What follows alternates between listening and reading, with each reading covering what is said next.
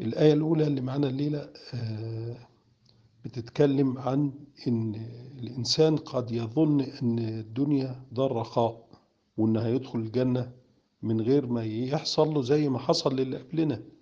مستهم البأساء والضراء يعني أصيبوا بالفقر والمرض والخوف حتى إنهم زلزلوا من الخوف.